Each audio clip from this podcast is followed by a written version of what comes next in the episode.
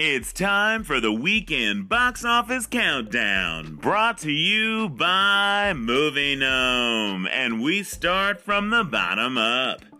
It's a beautiful day in the neighborhood because Won't You Be My Neighbor, the Mr. Rogers documentary, moves next door to number 10.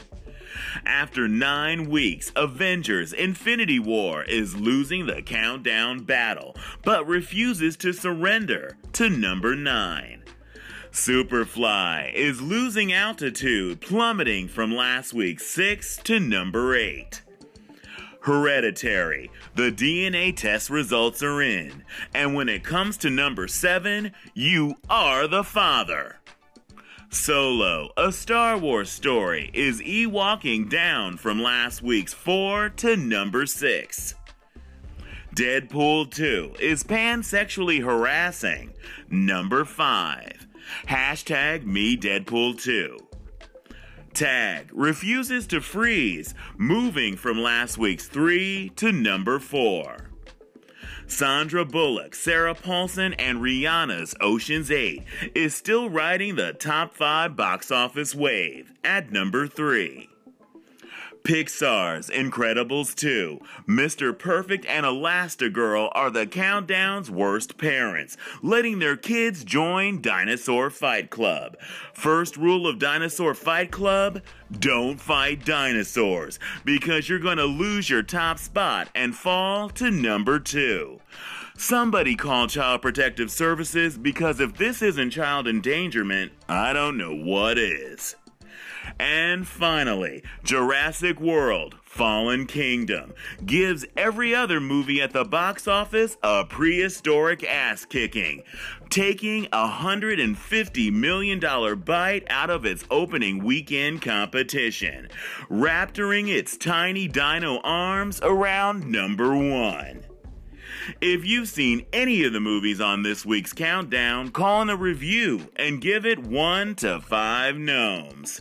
Thanks for listening to the weekend box office countdown, brought to you by Movie Gnome. So, The Incredibles. Probably the only thing that I saw on the list other than Deadpool 2, which I saw weeks ago. But I saw The Incredibles um, actually yesterday, and I have to say that I have to give it one gnome, mostly because I think I slept through maybe about 45 minutes to an hour of the movie. Um, and in general, if I fall asleep during a movie, as much as I love movies and TV, if I fall asleep during something, it's not holding my attention. And clearly I like movies. All right, so it was slow. It was very, very slow.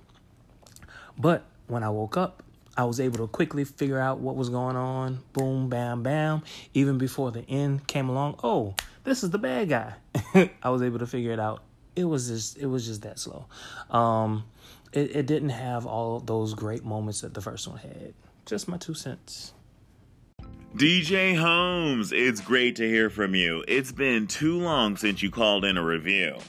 Now, if a superpowered family in spandex with a baby who randomly bursts into flames when he's not turning into a red demon in diapers can't keep you up for 90 minutes, something is horribly wrong. Wait a minute. Did you top your popcorn with Ambien instead of butter again?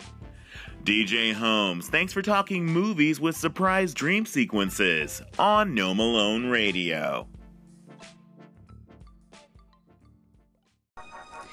This is Gnome Alone Radio, bringing you the best entertainment news daily.